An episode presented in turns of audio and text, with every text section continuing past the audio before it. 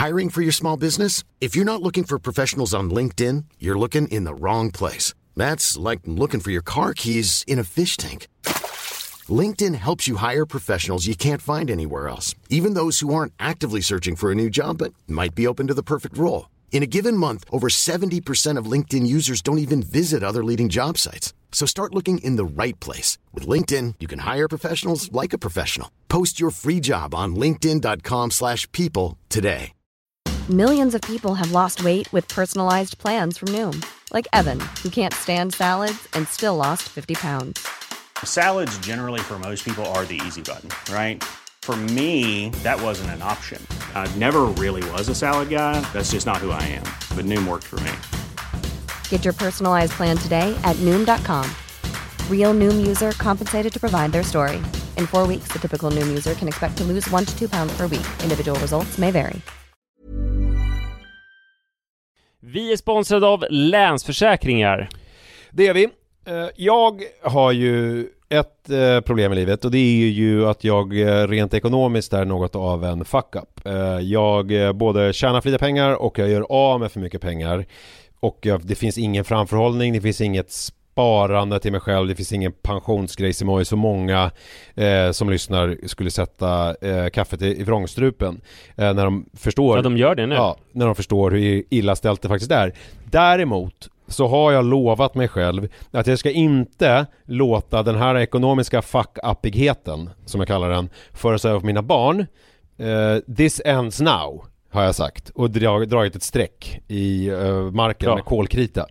Eh, tatuerat in ett streck har jag gjort. Eh, och därför så sparar jag till barnen varje månad. Och vi har ett system, jag och Li, att Li sätter in pengar på ett konto varje månad och jag sätter in pengar på ett annat konto varje månad. Livet är föränderligt, löften bryts, men Länsförsäkringar finns där för alltid och kan hjälpa till, då bland annat med Barnspar. Eh, vi tackar Länsförsäkringar för att ni hjälper Nisse och andra att hålla sina löften. Och eh, glöm då inte att Länsförsäkringar kan alltså hjälpa dig med bank, pension och försäkring. Tack så mycket!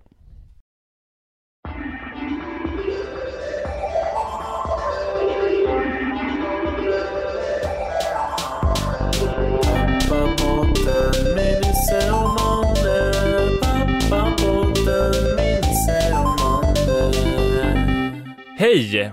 Och varmt välkomna till Pappapodden avsnitt nummer sex. Varför börjar du skratta? Ja, men för att du så, vi hade bestämt innan eh, att du skulle säga hej. Ja, och det gjorde jag. Ja, men du blev så tyst så länge. Då satt jag och sen så var det som att du väntade på att jag skulle göra någonting. Tycker du inte att jag kan eh, hälsa välkommen i radio? På ett, eh, Nej, som professionell radiopratare så, nej, du är jätteduktig.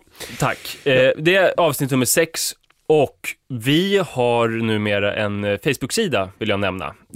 Jag uppmuntrade ju våra lyssnare att göra en Facebook-sida. Detta hände dock inte, så nu har jag gjort den. Så om man går in på Facebook och går in på Pappapodden, eh, söker på Pappapodden så hittar man den. Och där finns det lite omröstningar och bakom material och annat spännande. Och då söker man på Pappapodden, det sa du kanske? Ja, det gör man. Ja, I sökfältet. På Facebook. Ja. Kan man söka på Pappapodden på vanlig internet och komma till den? Nej, det tror jag inte man kan. Nej. Då hittar man andra saker som också är spännande.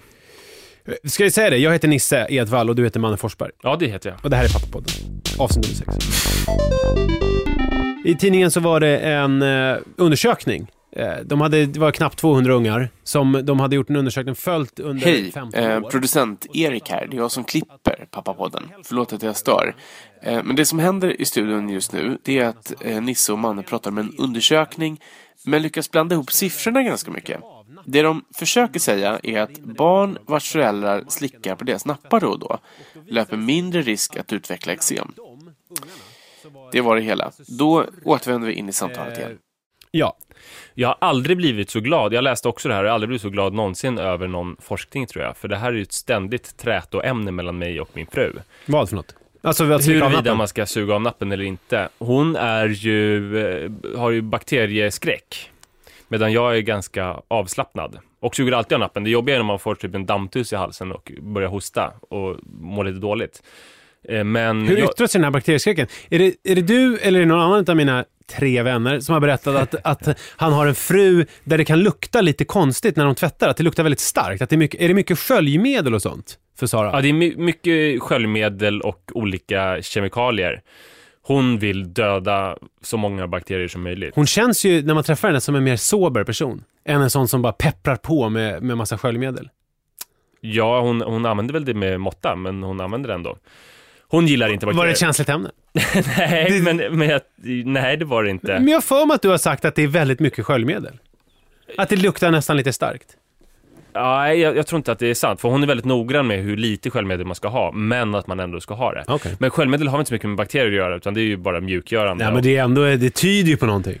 Ja, det, det är ett indicium, Ja. ett symptom på något större syndrom som är eh, bakterieskräck. Jag tänker de som har mycket sköljmedel, det är lite som på 1700-talet när man hade, du vet, eh, massa parfym bara. Man tvättade sig aldrig men så sprutade man på massa parfym och satte en peruk på lössen. Sa du hade man så- 70-talet nu när du menar 1700-talet? Eh, Det vet jag inte, men jag menade 1700-talet. Och så hade de såna här kötthalsband har jag läst. Så att, som lockade till sig eh, lopporna. Lockade till, ja just det, så På att det skulle sätta sig där istället för något annat. Nej men, Eh, Det var ju så att Gustav III hade ju tydligen en sån andedräkt att det var jobbigt att stå närmare än två meter ifrån honom. det kan man tänka sig, och då hade man väl inte så Har Sara en sån eh, andedräkt? Hon har ju en fantastisk andedräkt. Är full av sköldmedel? Nej, hon sköljer inte munnen med sköljmedel, men Okej. däremot med olika speciella så här, tandprodukter som du vet, tandkräm och sånt där finns. Som, Tycker du att vi eh, har kommit... eh, Ja, men eh, du kollar ju bort dig själv, för det här var ju ett väldigt intressant ämne som du la upp. Det här med nappen ja. Ja, för att eh, jag börjar ju misstänka, Sara vill då inte att jag ska suga av nappen och hon brukar inte göra det utan se till att eh, skölja den. Och look what Eller happened! ta en annan napp. Exakt, för att vår äldsta dotter har ju ganska mycket, eller har väldigt mycket eksemproblem, är allergisk mot hundar och enormt allergisk mot nötter. Så tänk om vi bara hade sugit av napparna hela tiden så kanske det här inte hade hänt. Känner du ofta så? Ligger du vaken på nätterna? Ger. Sara njurslag Jag, jag ska säga det att jag kan inte jag kan inte klandra Sara för det här, för det är ju mina fruktansvärda gener som har orsakat det här. Så att det, det kanske bara är så att eh, vi tillhör inte de här 30 procenten när man hade kunnat påverka Men- någonting. Manne Forsberg, jag har ju de här fruktansvärda generna. Jag är ju som vi alla vid det här laget vet, nötallergiker Mm. av Guds nåde. Min son, eh, frisk som en nötkärna. Nötkärna, vad roligt. Men, mm. men förstår du vad jag menar? Alltså, jag, och jag sugit ni av nappen. på napparna Oj, vad vi har slickat napp. Mm. Oj, oj, oj, oj. Men vi har också kokat dem ibland. Hör, men då, vi har ju nu en, ett till barn som vi kan experimentera på och då får jag uppmuntra min hustru att börja suga på napp så får vi se om det gör någon skillnad. Det roliga med det här, och som inte framgick av någon av de artiklar som jag läst, det är vad ska de som inte har napp göra? Mm. För att undvika, ska de spotta sina barn i munnen? Eller tungkyssa dem? För att få samma liksom, bakteriefunktion, så att säga. Ja, eller så kanske de bara kan suga på sitt finger, alltså föräldern, och sen smeta runt det i barnets gom. Det var väldigt roligt, för att det var ju en professor där på Sahlgrenska som de pratade med i den artikeln som jag läste, om det var i DN eller vad det var. Och då var det så här, de, journalisten ville ju ha ett råd. Kan man ge ett råd till föräldrar att nu börja slicka på nappar då? Och då sa hon så här, nej det kan man inte göra för att vi vill inte ge råd, utan vi litar på individerna. Nu sammanfattar jag ungefär hennes resonemang. Och så får man göra det man vill av den här informationen, så att säga. Ja, just det. Och det säger väl jag nu också till er som lyssnar, att ni får göra vad ni vill av den här informationen om att man ska spotta sitt barn i munnen eller slicka på sitt finger stoppa in Jag tror inte att vi uppfattas som särskilt auktoritära. Tror inte. Faktiskt. Tror Jag inte hoppas det. Men man kan ju också dela tandborste kanske. Jag tänker att jag är uppe där nu, bland de där riktigt, riktigt stora papporna. Vad heter han? Anna Wahlgren. eh, Vad heter... eh, är en mamma. eh, Vad heter han pappan eh, på 70-talet som har skrivit alla böcker? Dick Sundevall, Karl M's pappa. Ja, men, han, men 70-talet är inte riktigt sant. Hans bok, hans förstlingsverk kom ju 1994. Du ska bli pappa. Är det sant? Ja, Jag har fått bi- bilden av att det var på sådana här hoa-hoa-affischer på stan när han hade barn och sånt, att det var på den tiden. Men det var alltså mycket senare. men du vet väl att jag också ska bli en sån pappa? Att du ska skriva en bok ja? Eller jag har gjort det. Ja, det är ju min idé från början.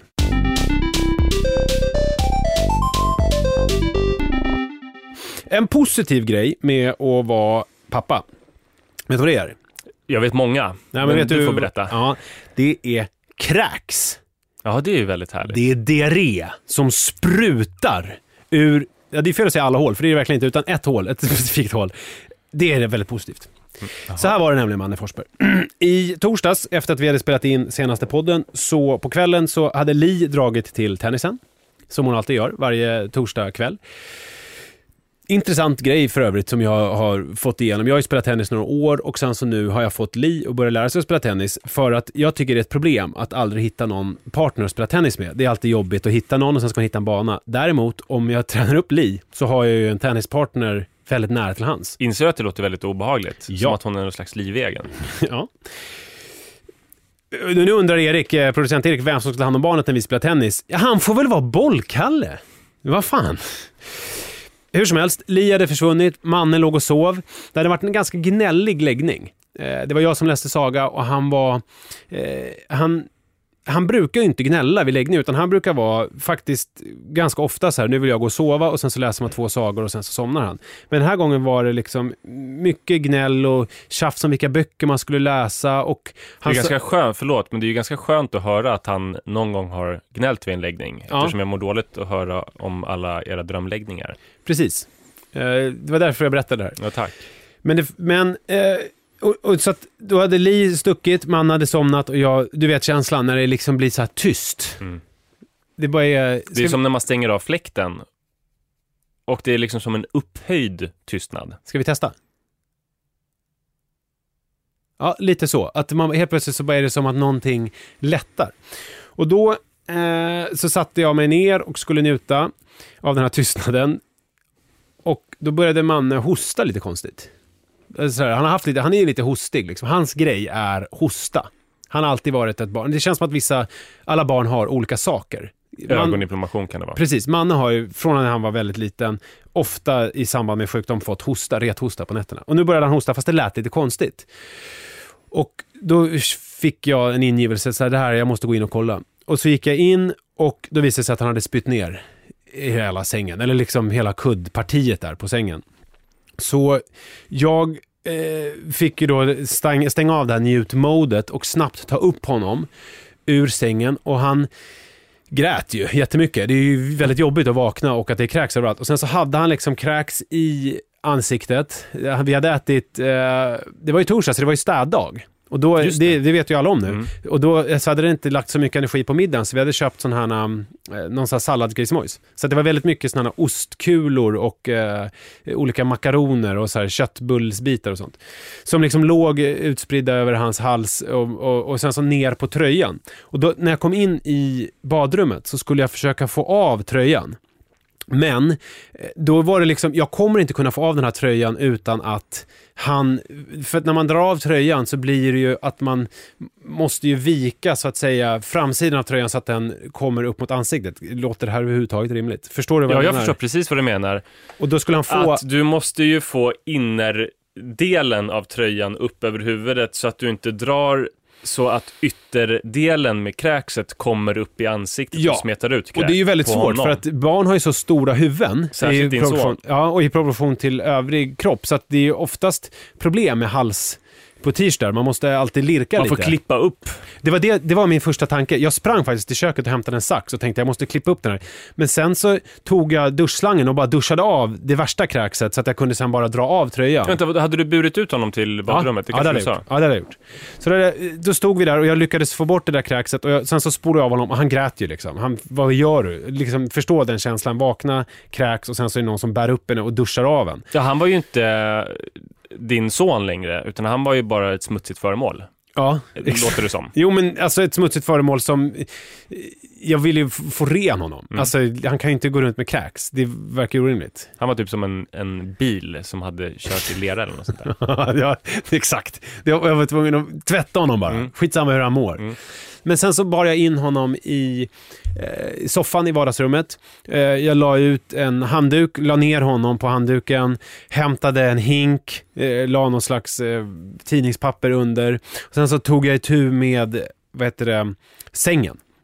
Och då var det ju göra liksom jag, jag kunde inte direkt bara göra en hög av grejerna och sen så slänga i hallen. Vi har ju ingen tvättmaskin som ni- alla ni som har lyssnat på alla avsnitt vet också. Eh, utan vi har ju tvättstuga. Nej, för du har ju i ett tidigare avsnitt berättat att tvättmaskin i lägenheten är djävulens påfund. ja, jag frågade dig om det var det och då sa du att... Ja, det var ju ett så... påstående, men Ja. det är någonting du står fast vid då? ja, men grejen var ju, eftersom det slumpade sig så att det här var torsdagskvällen så är det ju när vi har våran städ och tvättkväll. Så vi hade ju tvättstugan bokad.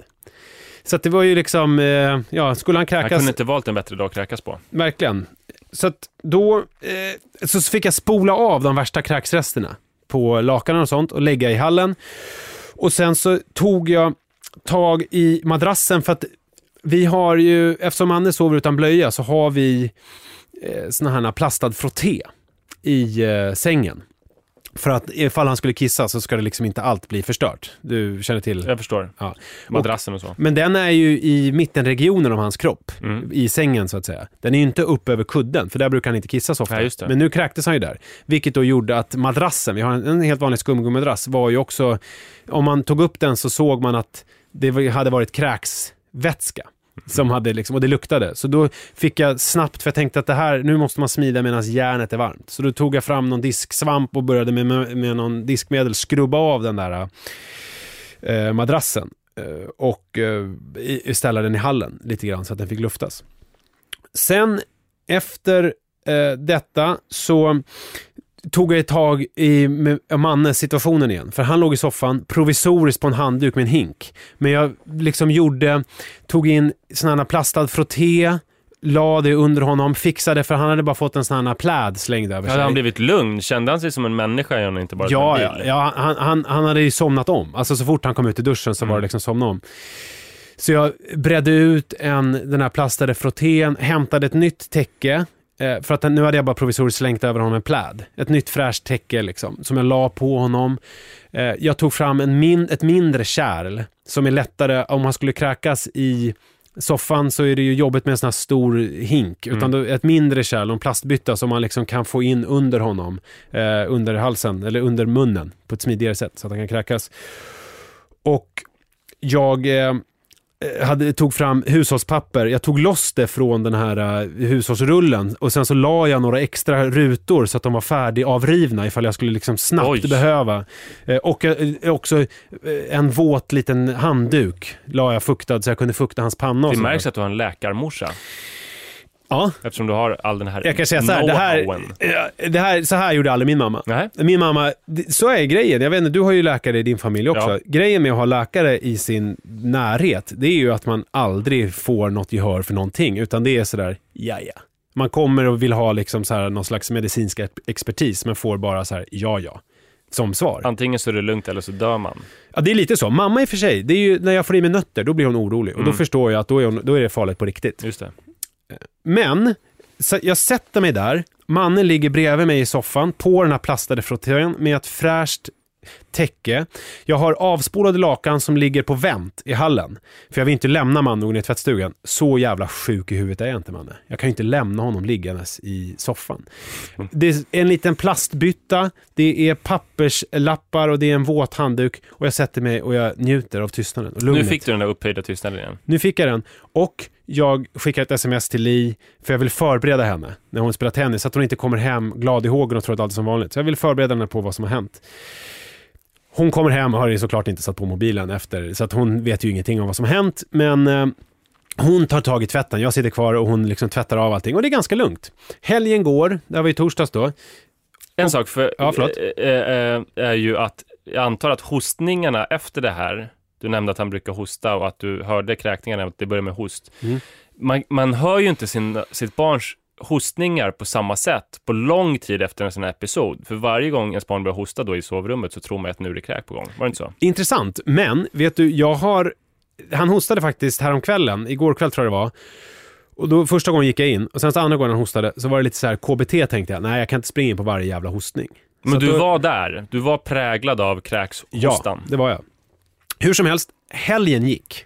Allt var frid och fröjd. Jag tänker när jag var liten, man hade maginfluensa en dag, eller en natt brukade det ju vara. Man kräktes och sen så var man lite svag dagen efter och sen så dagen efter det så var man fit for fight. Och Manne, det kändes som att han var lite grann så. Han var lite lös i magen, men inte någon sån här, inte något överdrivet. Och han var ändå vid god vigör. På söndagen var vi ute, vi bor ju nära Globen, så vi var uppe och tittade, det är ju hockey-VM nu. Köpte korv, han åt korv. Det är liksom inga konstigheter. Men vi tänkte på måndagen, han får vara hemma idag också. eftersom han är liksom, ja, han får vara hemma. Men då hade jag lite möten och Li hade lite grejer. Så att då var det, lite pusslande på dagen. Så där. Jag skulle åka till verkstaden med bilen, han fick hänga med dit och han ville ha korv, han fick en korv. Vi åkte hem, jag lämnade över honom till Li för jag skulle på ett möte på stan och hon var runt med honom på stan. Han var pigg och fräsch och sådär. De köpte några mjukisbyxor och någon keps och sådär till honom.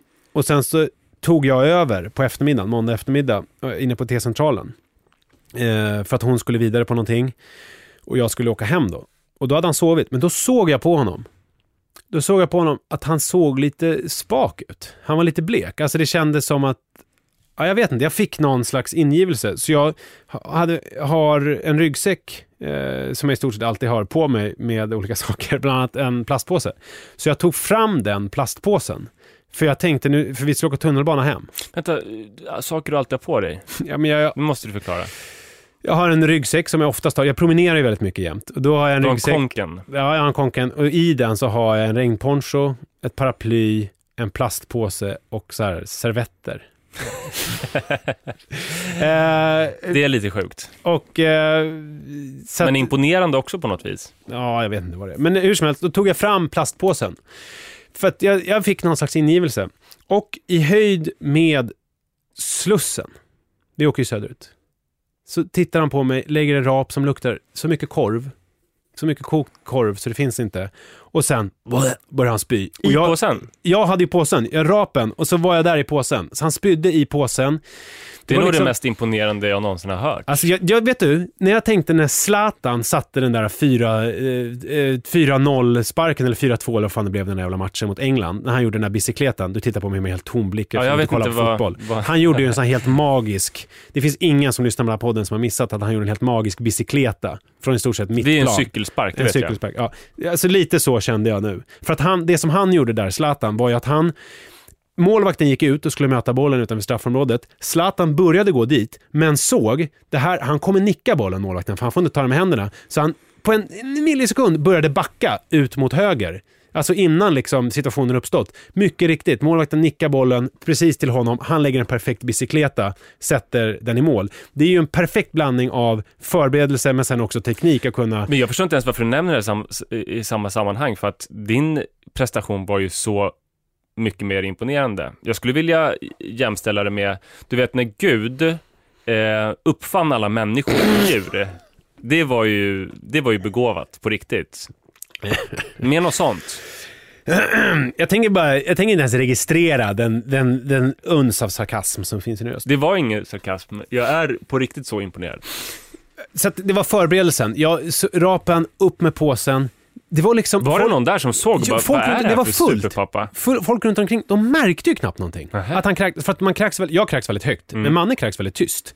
Det var en dam bredvid mig som stod, en dam, hon var väl i 35-årsåldern. Jag sa, han kräks, bara så du vet. Och då tittade hon på mig lite så här, va? Gör han? Och så gav hon mig en packe näsdugar, eh, vilket var helt i onödan eftersom jag hade det. Men jag sa inte det till henne, jag tog, tack, jag är inte sjuk i huvudet, så jag sa ju liksom inte, du, du, det där har jag redan. Tror jag är en jävla idiot som springer runt utan näsdukar.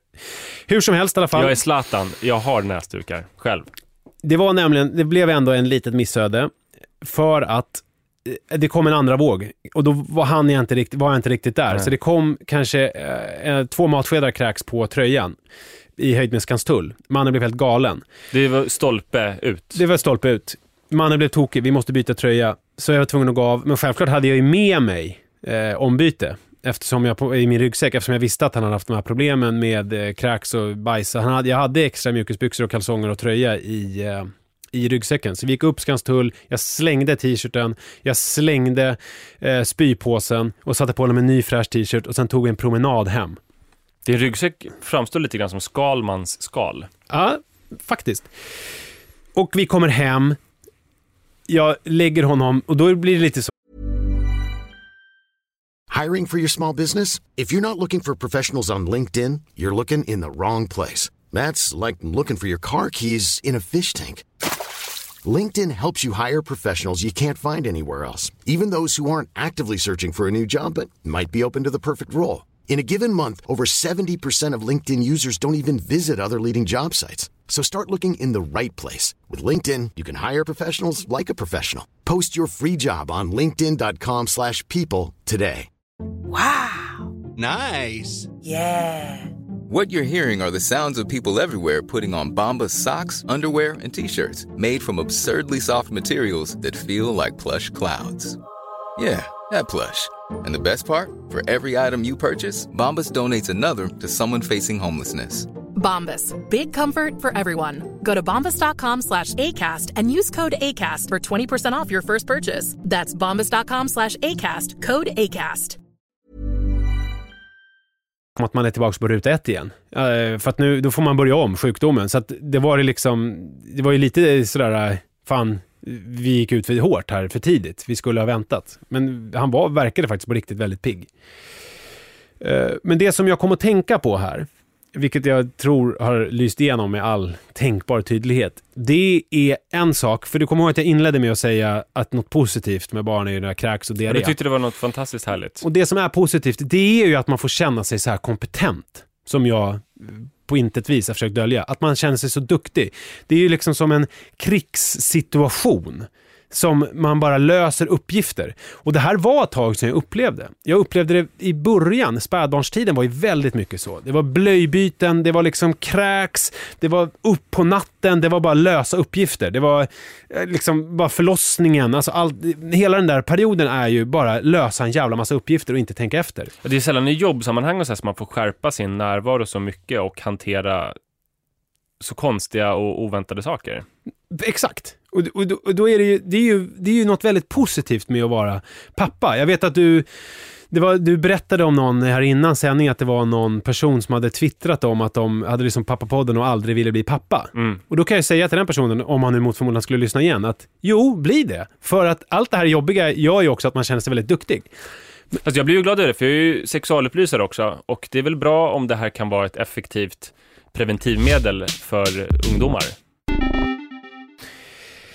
Men det som jag tänkte på också, det var ju... eh, För du är ju nu, dels i samma stadie som jag, det vill säga har ett barn som har gått ifrån det där Det lösa allra krig, eh, alltså krigskonfliktstämningen, Beirut på 80-talet. Mm. Eh, Alltså det är lite mer eh, vanligt eh, att man har ett barn. Men sen så har du samtidigt nu Rutan, Ja. som jag kallar den, får jag göra det? Det får du göra. Hon heter Rut egentligen alltså.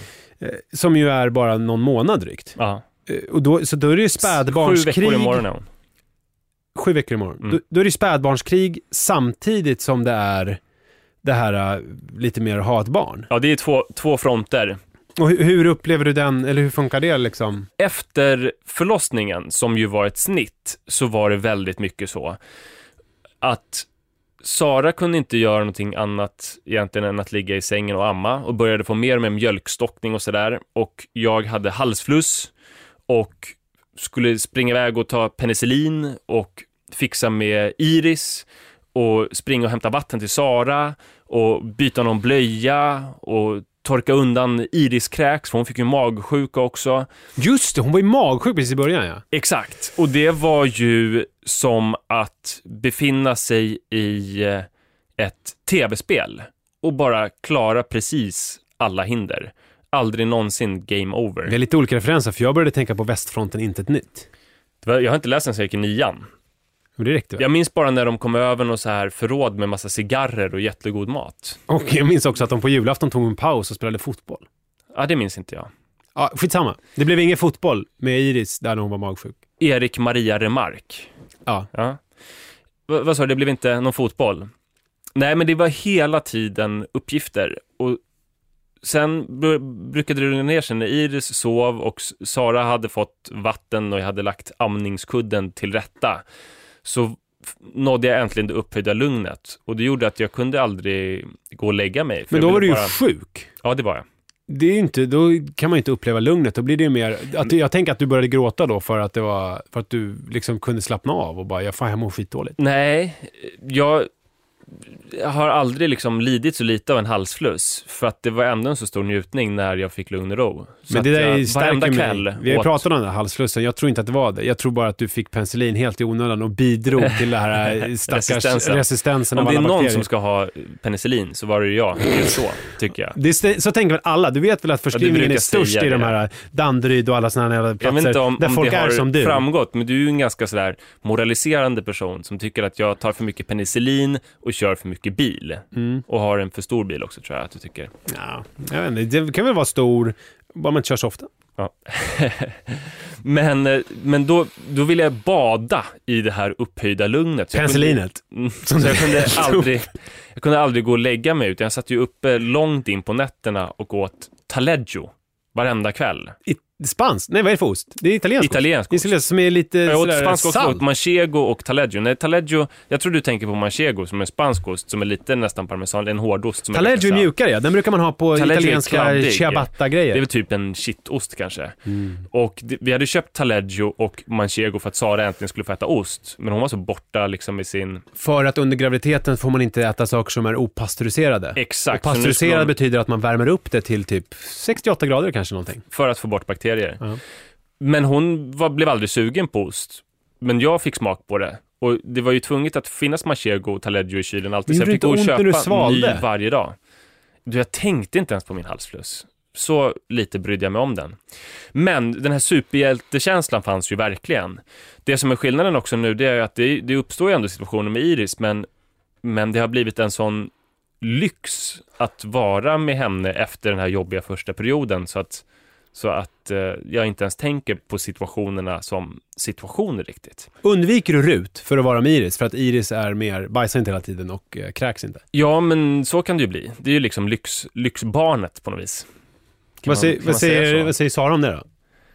Nej, men det, det har ju fallit sig så Uppmuntrar du det här naturligt. bröstsugandet för att du ska, för att du ska kunna säga nej men jag kan inte, det är ju, Rut vill ju bara ha bröstet. Ja, eh, kanske.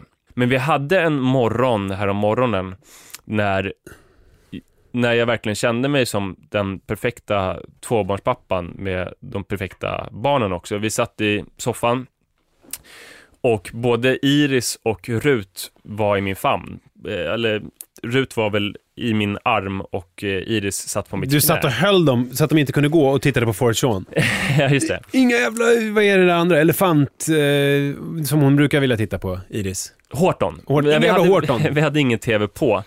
Men eh, Rut var helt lugn. Hon höll inte på att slicka sig runt munnen och ville ha något bröst. Utan hon tittade med en öppen och nyfiken blick som att hon hade landat i den här tillvaron och, och bara här vill jag vara. Jag vill suga i mig av tillvaron och av min underbara pappa och min fina stora syster. Och Iris hon gosade med mig, hon klappade mig på kinden och pussade mig och hon klappade sin lilla syster utan att gö- göra någon ansats till att krama för hårt och göra den här Lenny i Möss och människor-grejen som hon kan göra ibland. Och det var total närvaro. Eh, Iris ville heller inte så här, ropa efter en napp eller be att få sätta på Horton, utan vi var precis där. Jag sträckte mig inte efter min iPhone, utan ville bara så här, det hade kunnat, världen hade kunnat stå i brand och vi hade liksom inte noterat det. Pratade ni någonting eller var det tyst? Det var nog ganska tyst. Vi satt bara och gosade. Hmm.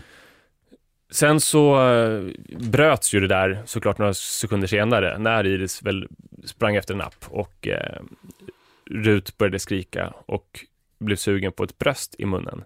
Men jag tänkte på det då att eh, man säger ju alltid, du har säkert hört också att man, man älskar sina barn lika mycket.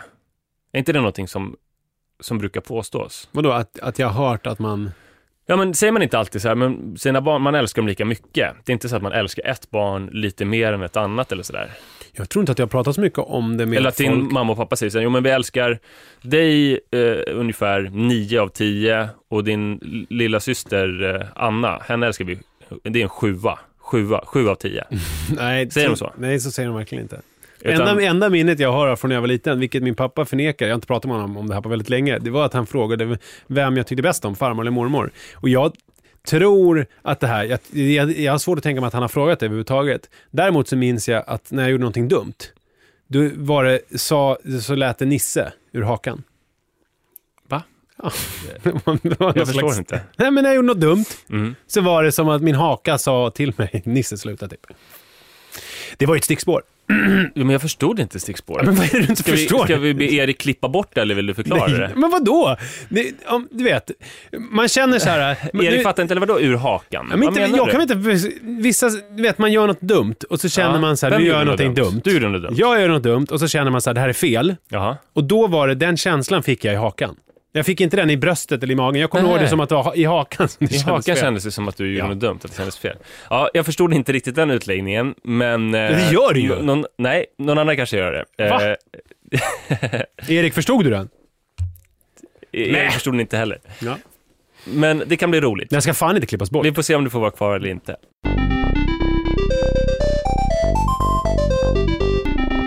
Eh, Men i alla fall så, man brukar, det brukar vara underförstått liksom att ens föräldrar älskar en ungefär lika mycket. Vi är ju fem syskon i, i min familj, helsyskon dessutom. Och det är aldrig så att, att det har varit någon gradering eller finns någon prispall. Och du är exakt i mitten. Ja, jag har två, Det är två yngre äldre och två yngre. och två äldre. ja. Det förklarar så mycket. Men det här har jag insett nu, det här måste ju vara någonting som kommer senare, att man älskar sina barn precis lika mycket. För med sitt barn så är det ju som en rela- relation, som andra relationer, att man börjar med, med en, en kärlek som byggs på. För att ju mer gemensamma erfarenheter man får tillsammans, ju mer jobbiga situationer man har löst och ju fler minnen man har av så här gosiga morgnar, desto starkare blir ju kärleken och förälskelsen. Jag tror det som hände i det här ögonblicket när vi satt, jag och döttrarna tillsammans, var att, att, att det var då tror jag som jag blev förälskad i Rut. Mhm. Det är ju som att man börjar när man får, nu pratar jag som om det gäller för alla, så här är det för mig, att man börjar med ett helt nyfött spädbarn med att man älskar det här barnet. Det, när man får ett barn. Mm. Och det är ju märkligt, eller märkvärdigt bara det, att man älskar någon som man inte känner och som dessutom är väldigt jobbig, som skriker och man behöver torka bort kladdigt mekonium, det här svarta första bajset som är så klistrigt. Men det är väl samma sak när man träffar någon person som man blir förälskad i. Då har man ju, alltså människa, vuxen människa, det är väl samma grej där, att man inte ser bristerna. Man bara, sen efter ett tag så bara, fan det där är för födelsemärke. Ja, kanske, fast då börjar man ju inte med att man älskar villkorslöst, utan då brukar det ju börja med, då brukar ju förälskelsen vara första steget och sen älskar man. Här tror jag det är tvärtom, att man älskar först, och det som ska komma sen, det är förälskelsen, som är den här dragningskraften som gör att så fort man är borta från sitt barn så längtar man till det. Okej. Men eh, det här har ju, i en vanlig relation så, så är det ju, man har dippar, man, man bygger upp världens förälskelse och sen så försvinner det lite eller det, det känns inte lika påtagligt. Men med Iris har det varit så att det har varit en stadig kurva uppåt. När man har trott att man inte kan älska mer och vara mer förälskad så har det bara växlat upp och blivit ännu mer. Och Det där känner jag igen mig i. Att det, att det känns som att det blir mer, liksom mer tyngd bakom Ja. eh, kärleken. Att det finns mer rationella argument för varför jag älskar min son. I början var det ju mer, ja det är klart jag älskar mitt barn, men nu finns det ju saker som man gör. Man har, en, Skämt han drar. man har en grund att stå på Ja. gemensamma erfarenheter. Plus att de säger så fantastiska saker. Som i morse, jag var på en fest igår, eh, så jag träffade inte Iris på kvällen och i morse sa hon, pappa, jag är så glad att du äntligen är tillbaka. det är ju fantastiskt och det är ju ingenting som Rut skulle säga sju veckor gammal. Ni vet vad Manne sa när vi åkte till bilverkstaden på måndagen innan allt det här kräks på tunnelbanan och det? Då, han har ju börjat med det här fucking you. Mm, jag sa. han sa det till mig ju Just förra det. veckan. Och nu har han lagt till håll käften. Oj. Så då satt han i bilen. Lans fick sitta bredvid mig längst fram. Ni som har lyssnat på det här förut vet ju att jag har problem med barn, men inte när jag åker ensam. Då satt han och skrek håll käften och fucking you till andra bilister. typ. Har han lärt sig det av någon kanske? Nej, det är faktiskt, äh, inte, ja, du- uppenbart av du någon, känns men inte inte som mig. en sån person. Nej, och Lis gick inte heller och skriker i bilar. Så att det var, ja. Nej, men så det kan bli ganska skrämmande då med det andra barnet, för när man inte har någonting att jämföra med så är det bara så här, oj, vad otroligt mycket jag känner. För man vet inte att man kan växla in på ett ännu starkare spår och att det kommer, hur starka känslor det kan bli. Men blev du orolig för det här då med Rut? Att du inte kände så mycket inledningsvis då, innan den här... Eh, Nej, jag tror inte orolig utan mer förundrad över att jag har insett att det är såklart inte sant att man från början älskar barnen lika mycket. För att det hade ju varit ganska hemskt. Om, då, då hade det ju varit som att om jag skulle älska Rut precis lika mycket och vara lika förälskad i henne som jag är i Iris från början, då hade det ju varit som att de här två och ett halvt åren med Iris har- inte betytt någonting. Har inte lämnat något spår. Att hon inte har bidragit till vår relation, utan att den bara är, att hon bara är en projektionsyta för mig. Mm. Eh, då hade det ju inte varit en, en riktig och dynamisk relation mellan två människor. Förstår du hur jag menar? Jag förstår vad du menar. Jag, jag, Så det hade nästan varit hemskare än att man faktiskt inte älskar precis lika mycket. Jag undrar, alltså, det är svårt för mig eftersom jag inte har något annat barn, men jag, när vi väntade Manne så var man ju otroligt intresserad och ville gosa med alla nyfödda spädbarn som hade runt omkring sig. Nu så är jag ju, när någon har fött barn i min eh, närhet nu, så är jag alltså ganska ointresserad. Och jag tänker att det måste ju vara på något sätt samma myntsida eller av Ja, det som du det ju. beskriver. Att det liksom är, man, man är så här, ja ja, det där, been there, done that. Eh, något Jag, jag, när vi väntade i det så var det en eh, tvåbarnspappa som sa till mig, så, men vänta bara tills ditt ofödda barn blir två, tre år, vad kul det kommer bli. Jag blev ju skitförbannad, det var ju ganska vidrigt att säga så här att det du kommer vara med om, det är inte värt så mycket de första åren. Och, och, Fast det där är ju skitsnack. och så är det ju inte heller, för att vad jag har med Rut nu, det har ju ett jättevärde. Det är hur mysigt och underbart som helst. Men det finns också något väldigt sådär, eh, alltså i att folk såhär, ah, jag tyckte bara, eh, det börjar bli roligt, det är så svårt när de är sådär små, då kan man inte göra någonting. Jag tycker det känns så konstigt. Nej, jag hade inte den känslan alls. Däremot så var det så att, att förälskelsen fick ju en extra skjuts med Iris när jag var föräldraledig. När jag var tvungen att lösa alla situationer och vi var med varandra i princip dygnet runt. Och du fick vara kompetent. Men det man kan fråga sig är så här, för jag utgår ändå ifrån att, att jag kommer ju vara lika förälskad i båda mina döttrar. Men Iris har två och ett halvt års försprång. Så när kommer Rut komma ikapp? Vad tror du? Jag vet inte, men jag har ju Min äldsta syster har ju sju års försprång före mig, men det känns ju som mina föräldrar älskar oss lika mycket ändå. Ja, och vilket de ju antagligen gör. Men däremot så tänker jag ju nu, när jag eh, ser på Manne och sen så tänker mig ett eventuellt andra barn, hur, liksom, vilken skillnad det är ändå var man befinner sig i syskonskaran. Jag tänker mig för dig som är mellanbarn, alltså som är barn nummer tre och sen så kommer det två till efter. Och jag som är storebror och Li, min fru, är ju också stora syskon. Och jag kan ju, jag kan ju känna att jag, jag känner ju igen nu generaliserar jag men jag känner ju igen ett stora syskon när jag ser det och jag känner igen ett småsyskon och ett mellanbarn. Alltså, Hur menar du? Ja, men stora syskon är ju... Gud, det här blir sån här pseudo, du vet, eh, typ eh, att man håller på med så här, jag är fisk, därför är jag så här. Men jag kan tycka att de stora syskon som jag känner är mer... Eh, alltså någonstans lite mer... Eh, jag går till mig själv istället. Jag är ju, jag är ju mer ansvarstagande på ett sätt, men sen så är jag ju också lite uppblåst. Alltså jag, har- jag har ju fått väldigt villkorlö, villkorslös kärlek känner jag. Och jättemycket uppmärksamhet. Ganska tidigt så att säga. Sen har man ju någonstans när blev det här en sån här podd? Eh, när vi börjar prata om sån här. Men ja, vi gör det ändå. Vänta, vad är det för fel på att prata om det? Ja, men för att det känns som att vi sitter och pratar om så här stjärntecken. Är det här inte innehåll? Jo, det här är jättemycket innehåll, men jag vet inte. Skitsamma, vi, vi pratar om det nu. Mm, Eh, jag bara vill liksom... Eh, Nisse är inte så här egentligen. Han pratar inte om såna här saker. Han tror inte på astrologi.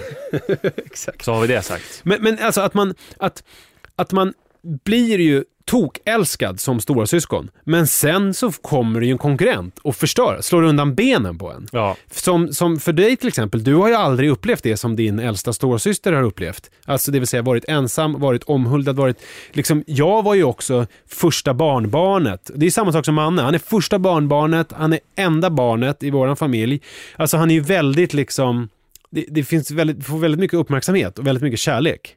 Så det är klart att det kommer påverka honom när han Det känns får... som det har påverkat dig så tillvida att du hela tiden vill tillbaka till den här uppmärksamheten som du en gång fick som ett, ett och ett halvt åring. I mitt liv har varit en strävan efter att eh, få uppleva det För som mig är det så att mina systrar är ju tre och ett halvt år äldre och sju år äldre, så att jag tror att jag fick väldigt mycket uppmärksamhet av dem. Just det. Och men sen så har ju du också den grejen att du har ju sen småsyskon. Det är ju väldigt speciellt med att vara mellanbarn. Att Jag sa är- fel, inte tre och ett halvt, tre år äldre och sju år äldre. Förlåt. Ja, jag har småsyskon jag också.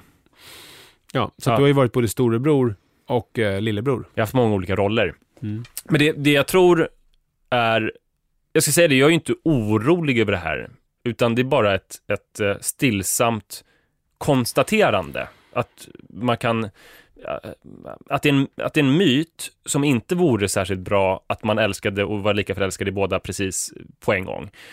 Men jag tror att så fort Rut och jag får en helt egen relation, där vi har egna minnen, då kommer man ju vara lika förälskad i båda Men på kan, olika sätt. kan jag hoppas i alla fall. Ja, det kan man hoppas. Tänk om, tänk, om det, tänk om det är så att, man, att Om- du inte kommer börja älska Rut. Men jag älskar ju henne. Nej men alltså att det liksom är... Jag älskar henne jättemycket. Om Rut, åtta år gammal, sitter och lyssnar på det här avsnittet så ska du veta att redan nu som sju veckor bebis så älskar dig Rut.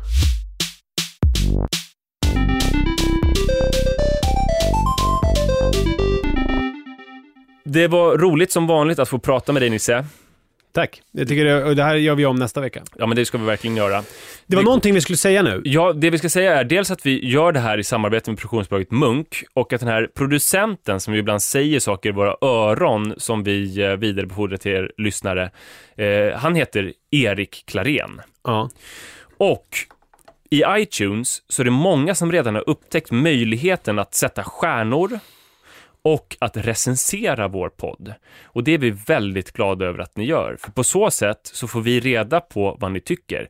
Ni kan ju säga till oss att vi borde växla in på ett annat spår eller att vi är på rätt spår eller ge oss tips på ämnen. I Eller ärlig- bara säga att vi är helt fantastiska. Och i ärlighetens namn så är det väl så också eh, att i fler kommentarer som man får och sånt så syns man väl mer på iTunes, eller? Ja, vi syns mer och kommer få ännu mer lyssnare och det här kommer bli, bli någonting väldigt stort. Vi är ju redan Sveriges största föräldrapodd, men vi har ju ännu större ambitioner än så. Det roligt, du säger det varje vecka. Nej, jag har förstår inte vad det bygger på. Två gånger. Ja. Och det, nu är det så på riktigt. Förra gången så var det väl lite mer tvivelaktigt om vi verkligen var störst. Det är en sån hejkon bacon-bransch det här podderiet, jag fattar ingenting. Nej, det, det behöver du inte göra. Jag håller koll. Och gå gärna in på Facebook-sidan också. Vi kommer tillbaka eh, en, en annan måndag. Jag slänger upp en länk till den där artikeln som vi pratade om i början, Det nappgrejen. tycker jag verkligen. Mm. Ska vi kanske också filma oss så ni får se hur det ser ut här i studion? Ska vi göra det? Ja, det gör vi. Okej. Vi syns snart. Hej då. Hej då!